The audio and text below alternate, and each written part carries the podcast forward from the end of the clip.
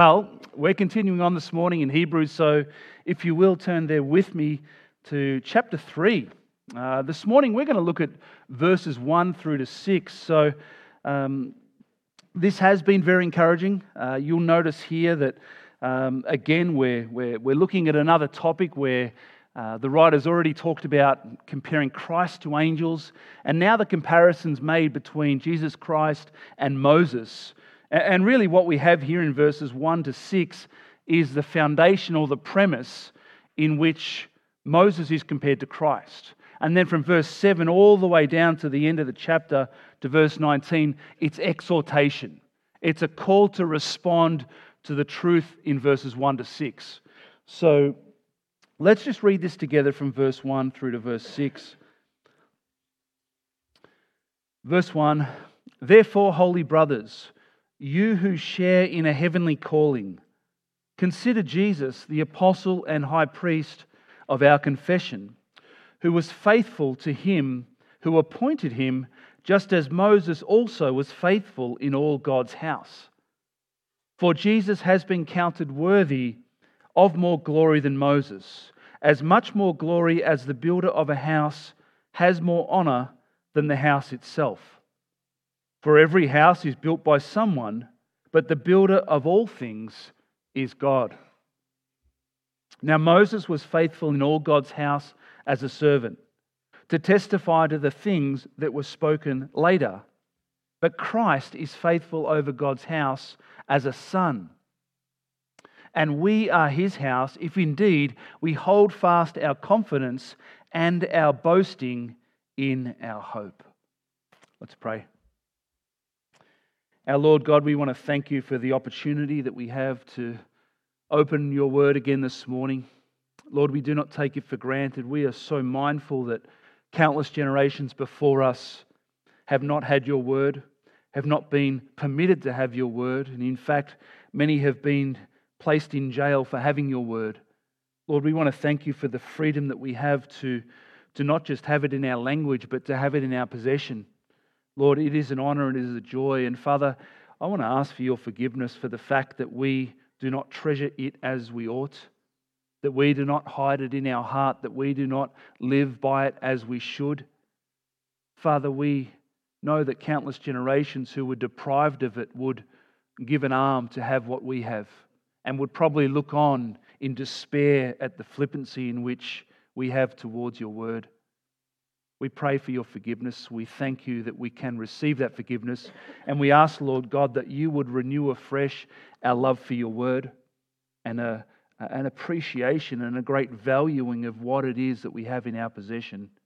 And Father, we know that these aren't words on paper, but these are words from your mouth recorded on paper. And we thank you for the precious gospel, the good news of the Lord Jesus Christ, which has come to us through your word which has revealed the pathway to salvation. We thank you for your Holy Spirit who illuminates the truth of your word to our hearts and minds and who has caused us to be born again. And Father, we thank you for placing us at that narrow gate and for leading us down that narrow pathway to salvation. We thank you that you've taken us off of that broad way that leads to destruction and for giving us life. Father, we thank you for the great responsibility that we have to press on, to keep fighting the fight, to keep running the race, to keep laying aside every weight and encumbrance and the sin which so easily clings to us. We thank you that we can look to our Savior, the Lord Jesus Christ, as we run this race for your glory. And Lord, we would pray and ask that you would continue by your grace to remove the weights, the encumbrances, the impediments, the idols, and all things which would rob us of our love and devotion to you. We thank you that you forgive us. We thank you that you are merciful and gracious. You are mindful that we are but flesh and that we are weak. But Father, we pray all the more that you would help us to be wise. Help us to be good stewards of that which you've entrusted to us. The great calling which is laid at our feet, may we take it seriously. May we be moved by the weightiness of it, and may we give our all to run this race for you as ambassadors of the gospel. Father, we want to thank you for this time that we have together. I pray and ask, Lord God, that you would move amongst us, bringing conviction regarding our own sin, our own shortcomings, bringing conviction regarding our need to pursue righteousness, our need to keep your word and obey your scriptures out of love to you. Father, I pray that you would give us this conviction in our heart. May we never be apathetic. May we never be indifferent towards you or your word. And we want to pray and ask, Father, that you would accomplish all these things this morning. Open our eyes further, soften our hearts more, we pray. In Jesus' precious name. Amen. Amen. Well, you'll see from the title of the message this morning that this is really all about holding fast to Christ. And it's a message which, in its context, goes out to a people who were doing anything but that. They had found that under uh, a small amount of persecution, even, they were considering drifting back to the older religion that they once knew, Judaism. It would have been an easier ride for them, an easier way to live. There'd be no persecution. Life would be easy and peaceful if they only drifted back to what they once held on to. The writer to the Hebrews comes along and says, No, no, no, no, no. You have to hold fast. You can't give up. You can't give in. You have to keep pressing on. And so this morning, we're looking at a, uh, four reasons why it is that we must hold fast to Christ and how it is that we can hold fast to Christ. And the first, first truth is this holding fast to Christ, well, it is the result of recognizing the extent to which we are in Christ. That's where you begin, that's where you start. Recognize and know what your position is in Christ, who you are in Christ. And I would say it this way that if there is one thing which will cause any follower of Christ to drift away from him, it is not being aware of who they are in Christ. If anything is going to cause you or I to drift or to slip or to be tempted and lured away by something else, it is the result of us being not aware of who we are in Christ and what we have in Christ. That's why Paul in the book of Ephesians begins in chapter 1, and you can read this later on. I'd encourage you to do that. He has this phrase that he repeats over and over again In him you have, or in him we are. And, and you see it over and over again in him, in him, in him. You see, we forget. We lose sight of who we are in Christ and what we have in Christ. And we've got to remind ourselves because the scripture reminds us of those realities. You see, we are not simply recipients of salvation who live this earthly life out and then drift off and go off into heaven to be with the Lord for all eternity. End of story. It's not as simple as that, and it's not like that at all. We are those who are the recipients of God's great love and God's great grace, where He has lavished his mercies and His love upon us in so many ways. He treats us as sons, not just as saved people who are one day going to go to heaven. He has blessed us in the heavenly places with every blessing. Now, I'm not going to spend this morning talking about what we have in Christ. In part, you should know this already, as, as I should know this. and encourage you to read through Ephesians just to get your head around this. But we know and understand that in Christ we have so much. And that's what the writer here this morning begins with in verse 1. He wants them to know who they are in Christ. I want to try and illustrate the importance of this. Think of it this way if you, uh, perchance, uh, inherited some kind of gift from a, a great uncle or a grandpa or someone like that, perhaps a, an ornament of some kind, well, you would initially be thankful. You may not be Uh, entirely excited about the ornament. It might be just one like many that you have, but you would be thankful and you would say to yourself, well, you know what? That's a kind gift. It was kind of him and it's nice, and maybe I can put it on the shelf with everything else. Without knowing anything else about it, you might treat it like you treat your other things. And maybe it looks like the, you know, when you go to the op shop and there's all those little trinkets that no one wants and they end up there and they all look the same. At least to me, they do. Maybe it's one of those. But if that gift from your great uncle came with a certificate, and if that certificate told you that it is a rare, one of a kind, first century artifact, that your uncle himself dug up in an archaeological dig, and its value was worth over $3 million. And your uncle, of all people, he singled you out and he wanted you specifically to have it. How would you now view that thing that you once considered as common? It would immediately gain great value to you, it would become precious. You wouldn't just leave it on the shelf, you wouldn't consider giving it to the op shop. You'd probably hide it somewhere because you'd think someone's going to steal it and you'd lose that priceless possession. But that's just how things work. When we understand the value of something, we will treat it differently than when we don't understand its value. And that, that relates entirely to Christ. When we know who Christ is and what we have in Christ, then we will value the relationship more than when we don't. It, it's logical, isn't it? It makes sense. Now, if anyone has an uncle like that, please let me know. Uh, just by the way, it's not that I think about that often, but um, so the author of the Hebrews, well, he wants these readers to understand what it means for them to be in Christ. Look at verse 1. He says, Therefore, therefore, holy brothers, you who share in a heavenly calling, consider Jesus the apostle and high priest of our confession. That first statement there, that first title, he calls them holy brothers. And, we saw last week the, the way it was in which Jesus Christ entered into the Holy of Holies by sacrificing himself. He made a people who were distant brothers, he brought them near by his own blood. He's already explained that. And the idea of them being holy is exactly that through Christ's sacrifice. Through his role as high priest, he offered himself up and he made his people holy. He washed them and he cleansed them and he dealt with their sin and he brought you and I into the family of God. Then he goes on and he says that they, as a result of all of that, well, they share in a heavenly calling. A heavenly calling.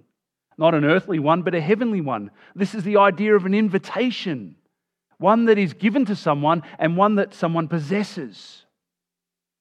When does that happen? How does that happen? Well, he was telling them right then and there that because of the new birth, because of what Jesus Christ has done, you now possess a heavenly calling. It is yours. It is yours. The Bible tells us that at the moment of salvation, a believer's name is enrolled in heaven. We become citizens of heaven. Listen to Ephesians 2:19. You are no longer strangers and aliens, but you are fellow citizens with the saints and members of the household of God. And there are so many other passages which talk about this. Philippians 3:20 tells us that we are citizens of heaven. We go from being people of this world who are citizens of this world to people who now are citizens of heaven. And I like the idea of the fact that my name is in heaven's roll book.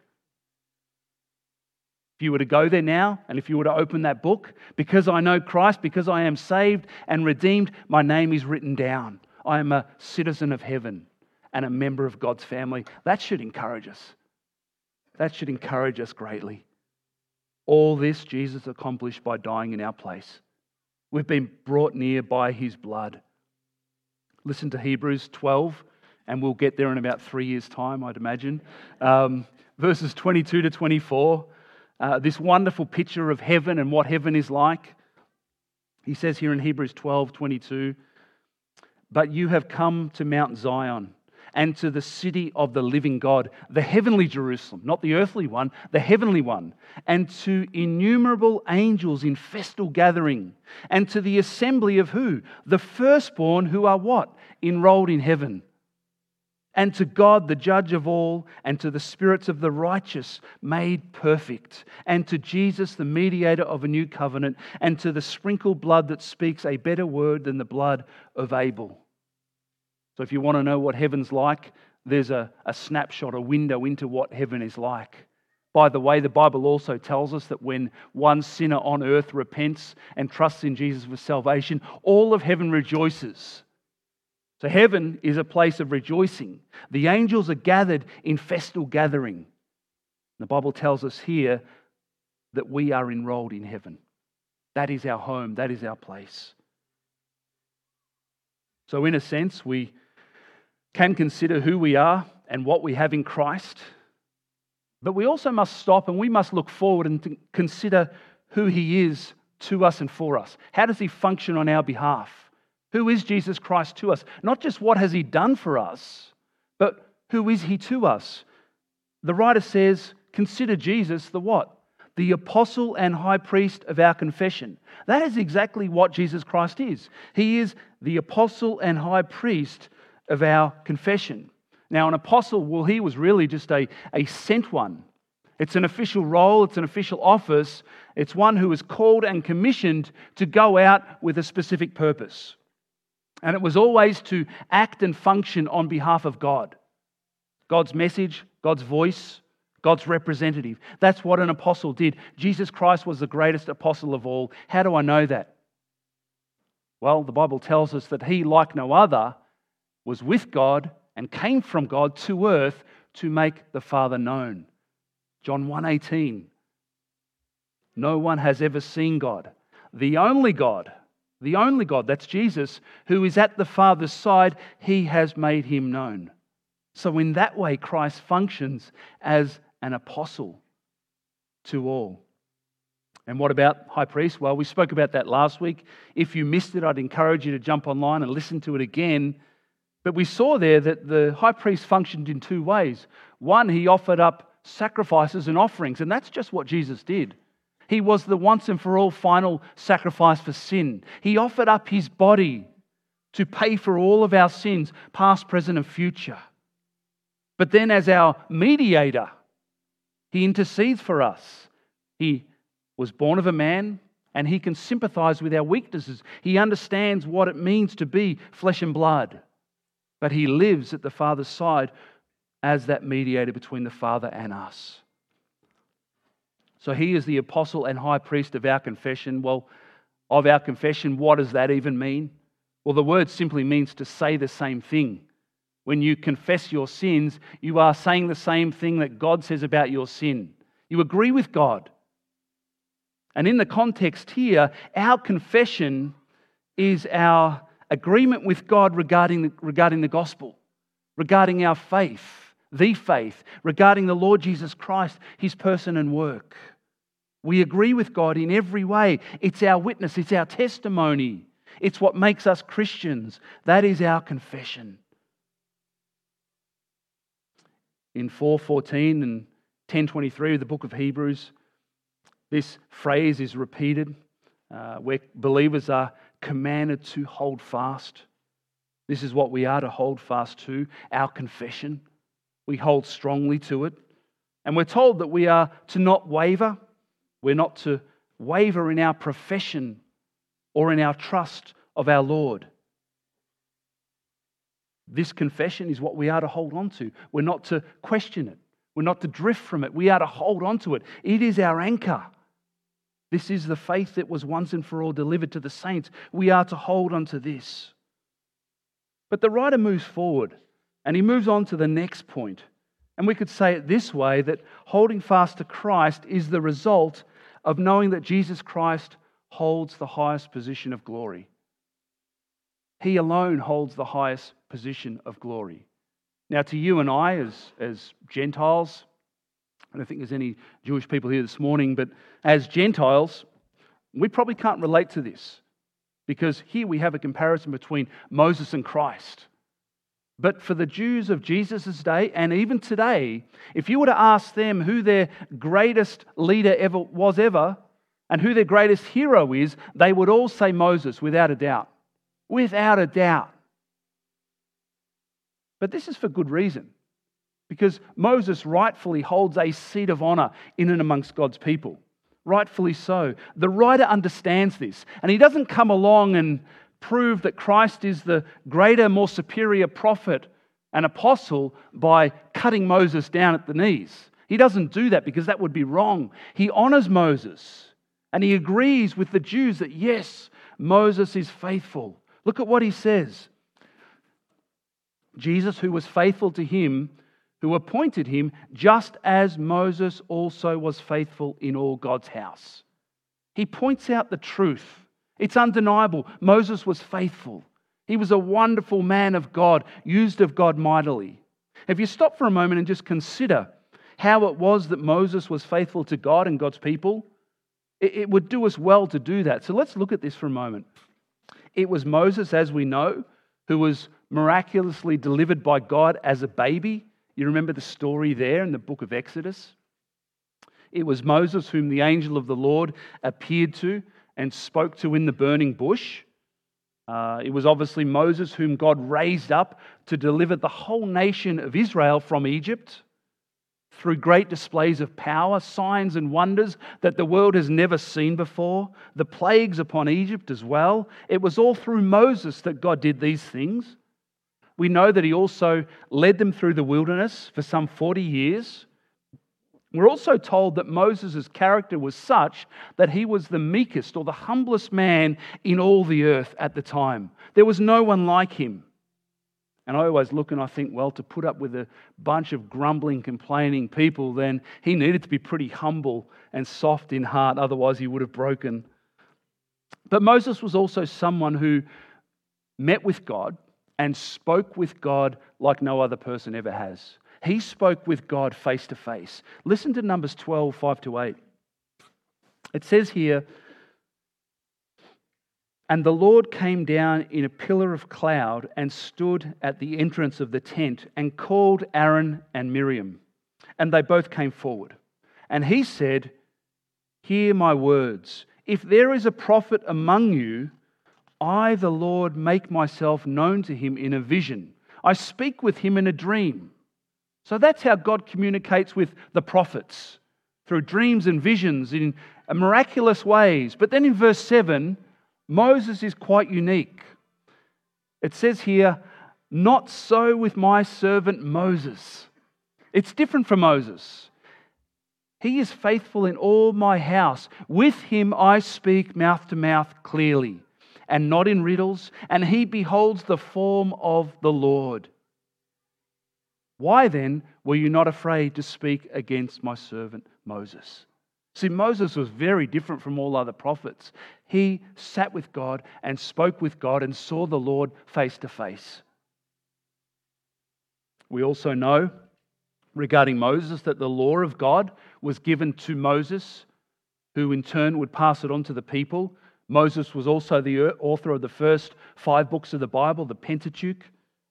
Uh, in fact, regarding the law of Moses, I just called it that. The law of God is referred to as the law of Moses over and over again. The Jews knew that and the Jews understood that.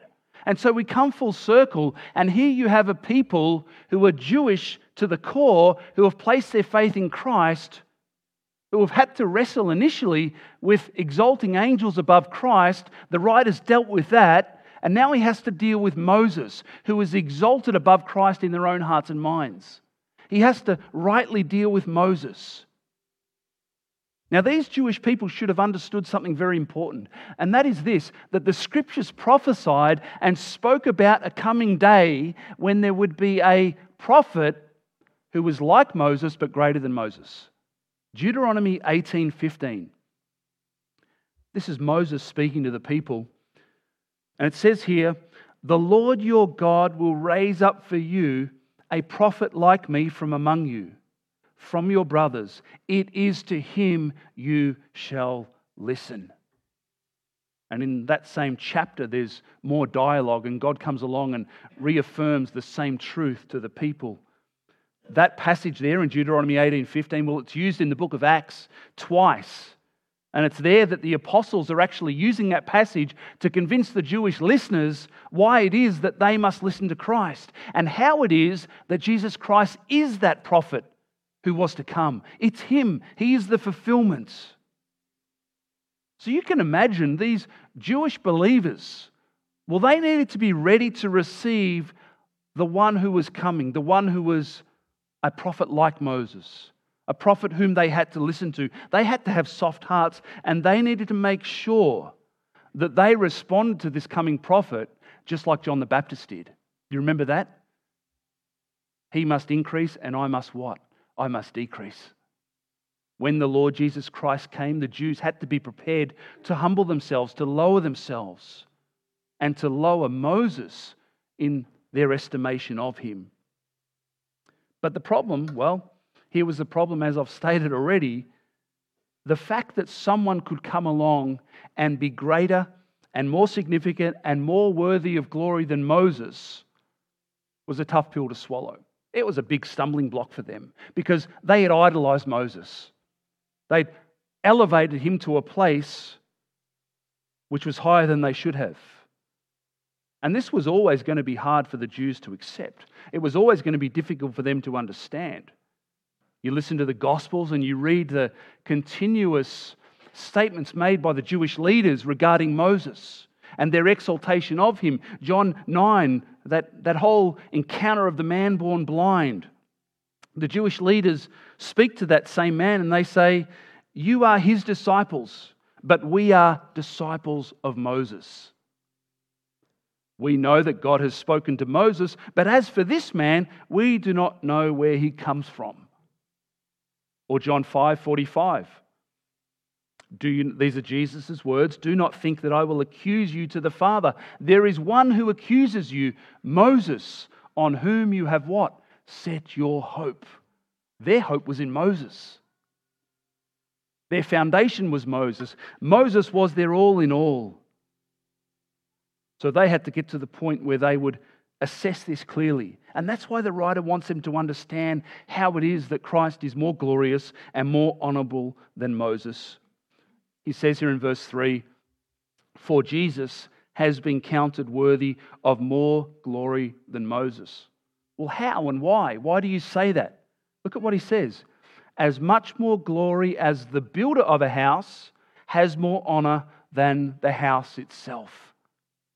He just appeals to a, a logical observation that a house might be glorious, a house might be wonderful, but the one who has built it, designed it, created it, put it together, well, of course, that one deserves more glory and praise. For every house is built by someone, but the builder of all things is God. So when we come back and we draw back, we look at this, we could say that Moses was a steward and a servant in God's house. Jesus built God's house. He was the builder of that house. Moses functioned as a servant in that house, but Jesus was the one who built the house. Consider Hebrews 1 2, and these won't come on the screen. He, that is Jesus, was appointed the heir of all things, through whom also he created the world. John 1 3. All things were made through him, and without him was not anything made that was made. And then in a spiritual context, Ephesians 2:10, for we are his workmanship created in Christ Jesus for good works, which God prepared beforehand that we should walk in them. We are created in Christ Jesus. So here we have a number of verses, a number of references, basically getting us to realize that Jesus is the creator. Moses was created, while Jesus was the one doing the creating. And there's a massive contrast here. You could also say that Moses delivered the nation of Israel on a military level. Uh, Jesus Christ created Israel and created every human being, and he came to redeem them from sin. John MacArthur says it this way Moses was part of the house of Israel and an instrument God used in building it. To hold on to the forms of Judaism or to its greatest leader is to hold on to the symbol of reality or to an instrument of reality. To hold on to Jesus is to hold on to the reality itself, end quote. That's a great quote. And remember back to chapter 1 and the first few verses, we made the point that Jesus, as creator, well, that meant something very important that he existed before his creation did. If he was the one creating all things, then he had to have existed before the creation came into being. So Jesus Christ is the builder of God's house. So he, as a result, logically holds the place of highest honor. He has the greater glory than Moses does. So, what do we do with this? Well, as I said at the start, you and I listen and we think, well, I'm never really enticed to drift away from Christ and go off into Judaism. Maybe some people do, I don't know. Sometimes there's some secret meanings apparently in the Hebrew language, which there aren't, but people think there are, and they're tempted to go off into that. But generally, the average Gentile Christian isn't drawn away and enticed by the Mosaic covenant or Judaism as a whole because we've had the truth. But you and I, how are we enticed? What are we drawn away by? Well, friends, you know this all too well, just as I do, that you and I can live and be enticed by many other things. We can live with other things taking the highest place of importance in our lives. Uh, things other than Christ can be our treasure. We can place the highest value on possessions, um, status, rank, whatever it may be. We can make an idol out of anything and we can diminish Christ in this way. That was true of Demas. You remember Demas? He walked with Christ. What does the word tell us? He loved the world and forsook the company of the disciples. He walked away from the faith because he loved the world. What about the rich young ruler? Jesus offered him eternal life. Jesus knew that that young ruler was controlled by money and wealth, and that money and wealth were more important to him than Christ and God. So Jesus put his finger on it and said, Give all that away, come and follow me. Renounce your idol, give up your greatest love, and make me your greatest love. What did he do? He walked away sorrowful. Our hearts can get attached to anything. Friends, we have to get to that point where Jesus Christ is the pearl of great price, where he is that hidden treasure where He is of the greatest value, that we will remove anything from our hearts and not be held by anything because He is so great and He is so grand. We'll talk more about this in a moment, but let's press on to the third point. And I want to say it this way that holding fast to Christ is the result of knowing that Jesus Christ is the Son of God Almighty. We will hold fast to Christ when we understand who He is, when we understand that He is God Almighty's Son, His one and only Son. Look at what verse 5 says. Verse 5 tells us this. Now, Moses was faithful in all God's house. There we have that idea that he was faithful again. And the emphasis here is on identifying him as a servant. You see it there. He was faithful as a servant to testify to the things that were to be spoken later. And that word servant, it's, it's not the common word we would use there. It's used here once and once only in all of the Bible. And it refers to a specific kind of servant. It was someone who was a faithful friend. Whether they were free or held as a servant, they, out of love and loyalty, served their master. It's a unique, one of a kind word. It appears only here. It is completely different from the common servant or the domestic servant. That was Moses. He was faithful and loyal in love to God. And that is wonderful. We're told here that as a faithful servant in God's house, he was to testify to the things that were to be spoken later.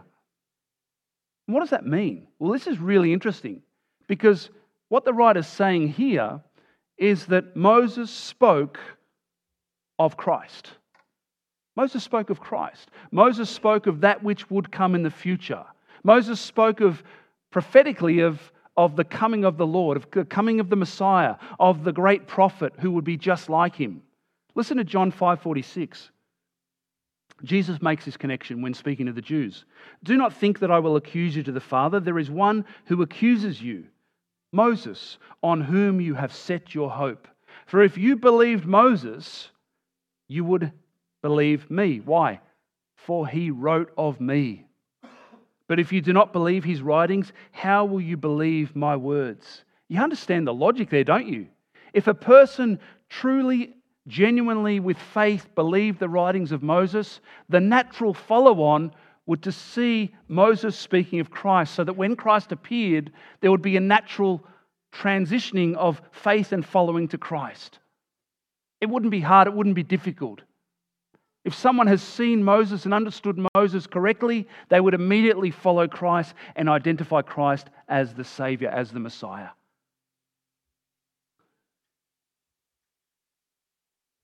The passage tells us that one day and the day of judgment, Moses will actually stand. The one who these Jews think is their savior and their safeguard, he will stand and he will testify to the fact that he proclaimed and they heard him, but they did not believe his words. Verse 6 tells us that By comparison, well, Moses is a servant in God's house, and that's wonderful. Look at what verse 6 says regarding Christ. But Christ is faithful over God's house as not as a servant, but as a son. Can you see the comparison? As great as Moses was, as faithful and as special and as loyal and as loving to God that Moses was, he was not a son. It is only Jesus Christ who is a son. And there is a big difference here. No amount of loving faithfulness to God's house, no amount of commitment that Moses could offer could change the fact that he was not a son and that Christ was a son.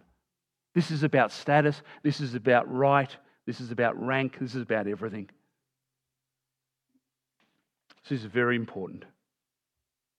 We press on to the last point, and that is this holding fast to Christ is the responsibility of every believer. Now, this is very important to understand. Holding fast to Christ is the responsibility of every believer. If you name the name of Christ, if I name the name of Christ, if I say I'm a Christian, if I've made the call and the choice to be a disciple, then I have a great responsibility to hold fast to Christ. Not to say, well, I'm saved and I'm just going to cruise on through life and God will get me there in the end. Not at all. We have a responsibility to be engaged in the sanctification process, to be doing the one another's of Scripture, to be putting off sin and to be putting on righteousness. The Bible tells us here in Hebrews that Christ is faithful over God's house as a son, and he goes on to say, and we are his house. We are his house. Notice the connection there between God's house and his house. They are one and the same. Again, it's, a, it's an insight into the deity of Christ. Colossians 1:18 tells us that he, Jesus Christ, is the head of the body, the church. Jesus Christ is the head of the church. We are his possession. Scripture tells us that we were purchased, redeemed, washed, cleansed by his blood. And that is the great responsibility of those who lead the body of Christ. In a coming day, he will return to collect his bride, and she ought to be spotless. She ought to be well fed, taken care of, and nourished. That's the job of the elder, the pastor, the shepherd. And you would think that when these believers understood this truth, that they are God's house and that they are Christ's possession, Christ's house, that they would be overwhelmed and that this truth alone would stop their backsliding, that this would stop them in their tracks because of who it is who has called them and saved them. It's not Moses' house, it's Christ's house. We are his possession. Again, I said it before, but we're, going, we're not going to struggle with this. We're not going to struggle with the wrestle between Judaism and Christianity. We're not going to be drawn back and drawn away into following Moses and the law because we do not understand this. We were never once in that, so it's unfamiliar to us. But again, at a heart level, you and I can easily be lured by almost anything. It is true that Christ can be superseded in our hearts by the love of the simplest of things. At the same time, there might be no change in our theology, there might be no change in our religious practices or responsibilities. We might be doing the same thing that we have always done, and we might be believing the same things that we have always believed. But it is possible that the heart can have its affections on other things at the same time. Outwardly, we might be quite active and very affirming of truth. We might even go on the offensive, defending of faith. Yet, at a heart level, the affections of our heart may be given to another. Maybe a way to illustrate it is to consider a, a family unit, to consider maybe, I was going to pick on a husband, but I'll pick on a wife because it's always the husband. Um, consider a wife who is in a lovely family. Uh, she's faithful.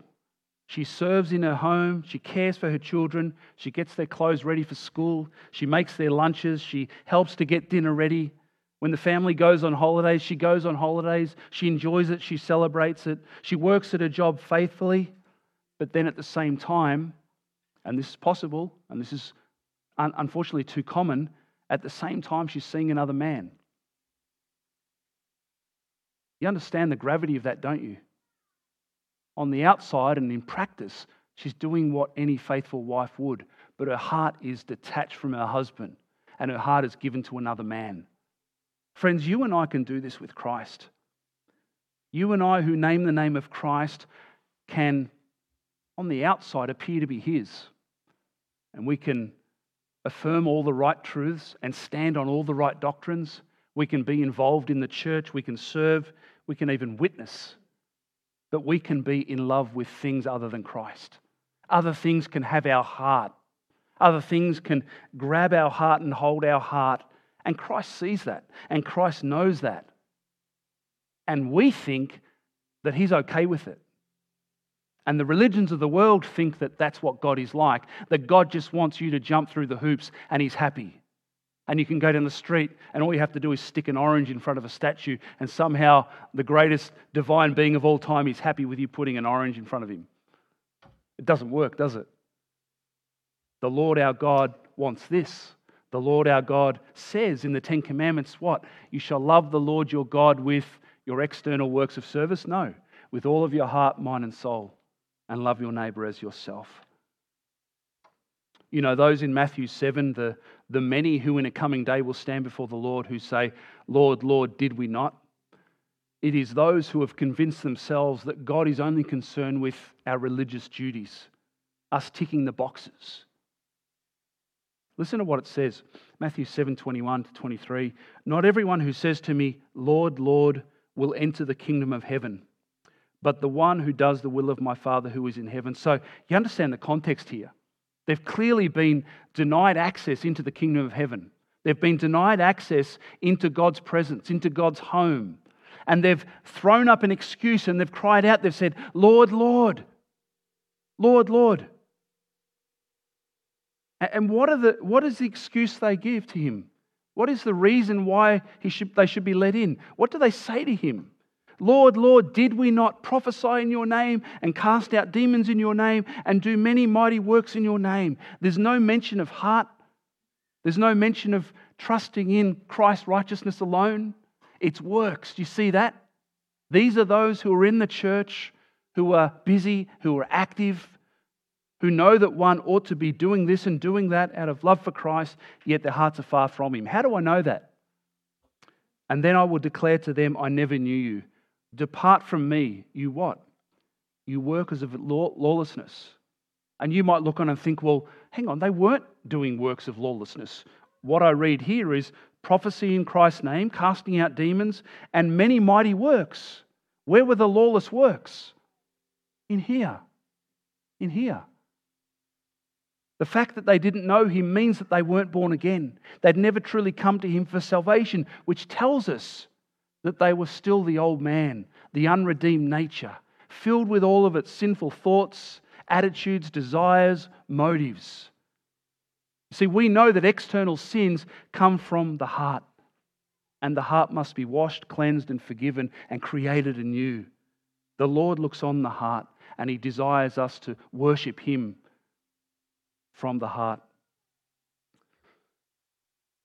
See, friends, spiritual decline, this sliding away, this drifting away, well, it starts deep down in the heart at a foundational level. It's kind of it's kind of like cancer, and it's not often noticed until the symptoms cause problems. So, someone who's about to walk away, and you know, you've been in church life long enough to know those people who just one day say, I'm done. I'm walking away from Christianity. I'm walking away from my marriage. I'm walking away from everything I've held on to. That choice started two, three, four years before. It started with a very small decline and it increased, and the conscience got quieter, the conscience was squashed, the ears got dull, and the eyes got dim, and all of a sudden a person gets to that point way down the track where they walk away from Christ. So we need to be mindful of this. Matthew 10:37 Jesus said, "Whoever loves father or mother more than me is not worthy of me." And whoever loves son or daughter more than me is not worthy of me. So he, he starts by talking about things that we naturally love the most in this life. Father, mother, well, they're right up there. Son or daughter, well, they're kind of next, I would say. But then, verse 38, the pinnacle of things that we love and people that we love is self, right? Whoever does not take his cross and follow me is not worthy of me. So the question is are we going to be mindful of who or what gets our affections? For the Jews, it was Moses. And I'm convinced that the reason why they were drawn to Moses and they were drawn to finding security in Moses was because it was a way of jumping through the religious hoops and feeling assured that they were saved, part of Israel. They didn't love Moses just because he was a hero, they loved the religious system behind it more than anything. But for you and I, well, friends, we can give our hearts to a whole great many things. I pray that we would take this seriously. We press on to verse 6, and here we have essentially the start of the exhortation, the, the plea for a right response, a right reaction. It says here, We are his house, if indeed we hold fast our confidence and our boasting in our hope. How do we understand that? And I'd love to do a whole message on that because that's tied in with the assurance of salvation, it's tied in with the question that's often asked can a person lose their salvation? We're certainly going to get to this in chapter 6. But let me say it this way a genuine Christian is one who is in a continual state of living as a disciple of the Lord. Someone who has actually been born again and redeemed is in a continual state of living as a disciple. Not perfectly, not with sinless perfection, but when one sins, they repent but one is always striving to obey and please the Lord because they are already saved. If one is habitually not, if a person is habitually not living in a state of discipleship where he takes the commandments and obeys them and repents, then I would question that one that person's profession of faith. Is it legitimate? Is it real? Because one who has been brought to life, made alive by the Spirit of God, because of the impetus of the Holy Spirit within you and the newness of life, you will want to press on. You will want to strive and follow the Lord on his path to that celestial city. We'll be like Paul, right? That's what Paul did. He was alive, he was born again, and he persevered. He pressed on towards the goal of the upward call of God in Christ. Again, not with perfection, but by repentance and obedience. That's just what he did. You see, we need to focus on this in one particular way. We need to realize that we have a responsibility. Even though we're redeemed and we're saved, we have a responsibility to press on. That's our calling, to press on, to keep running the race. You see, it seems to be a conditional clause here, doesn't it? We are his house if indeed we hold fast our confidence and our boasting in our hope. Well, I would say that this is simply an observation, essentially saying that you must prove that you are Christ's house, that you are redeemed by holding fast. Prove that you are His by holding fast, by pressing on. You see, you can't say that you are His if you don't follow Him. It's an observation, it's a logical statement. These sort of phrases are made everywhere in Scripture. John 8 31, Jesus said, to the Jews who had believed him If you abide in my word, you are truly my disciples. It's not a threat, it's not a warning, it's an observation. If you do this, then you are that. If you don't do this, then you are not that. It's almost like saying if someone does not follow Christ, if someone denies Christ, if someone hates Christ, then you can make the observation and say, well, they do not know Christ. This is essentially a statement of truth, not an offer to work for your salvation. Do you get that? This is a statement of truth, not an offer to work for your salvation. Again, theologically, if you are Christ, then you will hold fast, you will persevere. But if you are not, then you will be like the one in the parable of the soils where trials, temptations, well, they will bring you undone because you haven't truly come to saving faith. Scripture, and here in Hebrews, there's a number of other places which speak of this uh, responsibility to hold fast. And I'll just skip through this quickly. Hebrews 3:14 for we have come to share in Christ if indeed we hold on sorry we hold our original confidence firm to the end. Hebrews 4:14 let us hold fast our confession. hold fast, hold on. Now, we would say this to those who are faithful, those who are already holding on. We would still encourage one another to keep holding on, right? But what do you say to the ones who are not holding on? Because the Christian life is a battle where we're engaged in the good fight, we're in running the race, we have a high and holy calling. What do you say to the one who's not holding on, who's not running the race, who's not holding fast? Friends, all we can do is warn, all we can do is plead with them to re engage in the battle, to get back to what they were once doing. And that's what the writer of the Hebrews is doing here. He's just telling them to pick up the, the shovel again, to keep going, to put their hand back on the plow, to do what they once did, to keep running the race, because then that is indicative that you know Him and you have been born again. So, friends, holding fast to Christ, well, it's the result of recognizing the extent to which we are in Christ. We've seen that. It is knowing that Jesus Christ holds the highest position of glory. It is knowing that Jesus Christ is the Son of God Almighty. And it is holding fast to Christ is the responsibility of every believer. So I pray that this would be an encouragement, a challenge uh, for you and I to examine ourselves. Where are we at? Are we holding fast or are we drifting? And if we're drifting, then we need to come back to the, the very start of where we started to let go and refocus our attention to Christ. So I pray that Jesus Christ would be magnified in your hearts and minds as he is in mine. Let's pray. Father God, we want to thank you for this opportunity to open your word. Father, I pray that there would be none who drifts away from you, the living God. I pray that there would be none who has an evil, unbelieving heart falling away from you, the living God. Lord God, we pray that you would cause each one of us who knows you to honor you, to live for you, to fight the good fight, and to dramatically and radically remove from our lives anything which would slow us down in the running of the race. Lord, may you continue to work out your will in our lives. May you revive us according to your word. Magnify your Son to us, we pray. And we give thanks to you this morning in Jesus' precious name. Amen.